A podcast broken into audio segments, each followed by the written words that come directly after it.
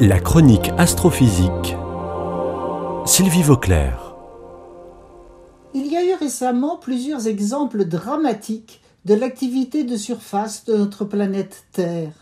Des tremblements de terre, des explosions volcaniques, comme aux îles Canaries ou aux îles Tonga. L'éruption d'un volcan aux îles Tonga, un peu sous la surface de l'océan, a conduit à des conséquences très spectaculaires vues de satellite et à des tsunamis sur beaucoup de côtes de l'océan Pacifique. Devant ces catastrophes naturelles, on a envie de dire stop, ça suffit. On voudrait une terre calme qui nous épargne ces colères.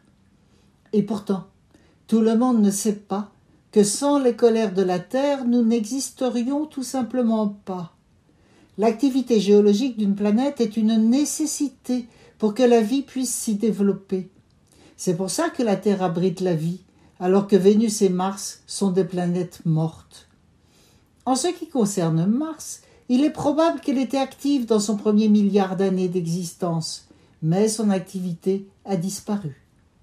Pourquoi ça? Est-il possible que l'activité terrestre disparaisse un jour?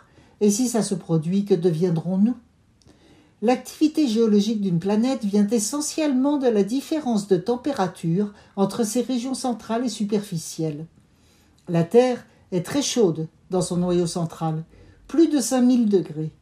Cette chaleur interne a plusieurs causes liées à sa formation au départ et surtout aux éléments radioactifs présents depuis l'origine, qui se désintègrent et se transforment petit à petit en fournissant de l'énergie. Cette grande différence de température entre le centre et la surface de la Terre induit des zones de convection qui ont plusieurs effets indispensables à notre vie courante.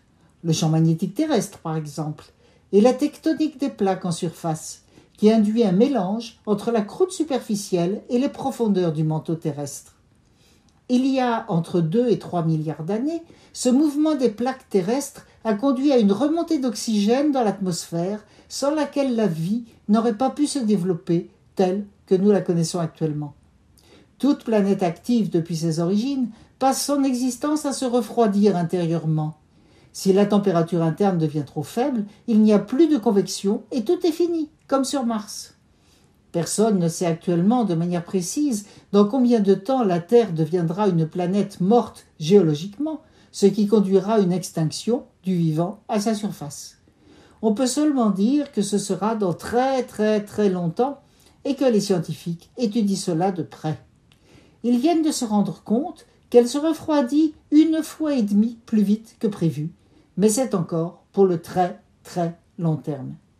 Donc nous n'avons pas de souci à nous faire pour cela, mais nous devons accepter l'idée que les catastrophes naturelles comme le volcanisme ou les séismes sont nécessaires à garder la Terre planète vivante.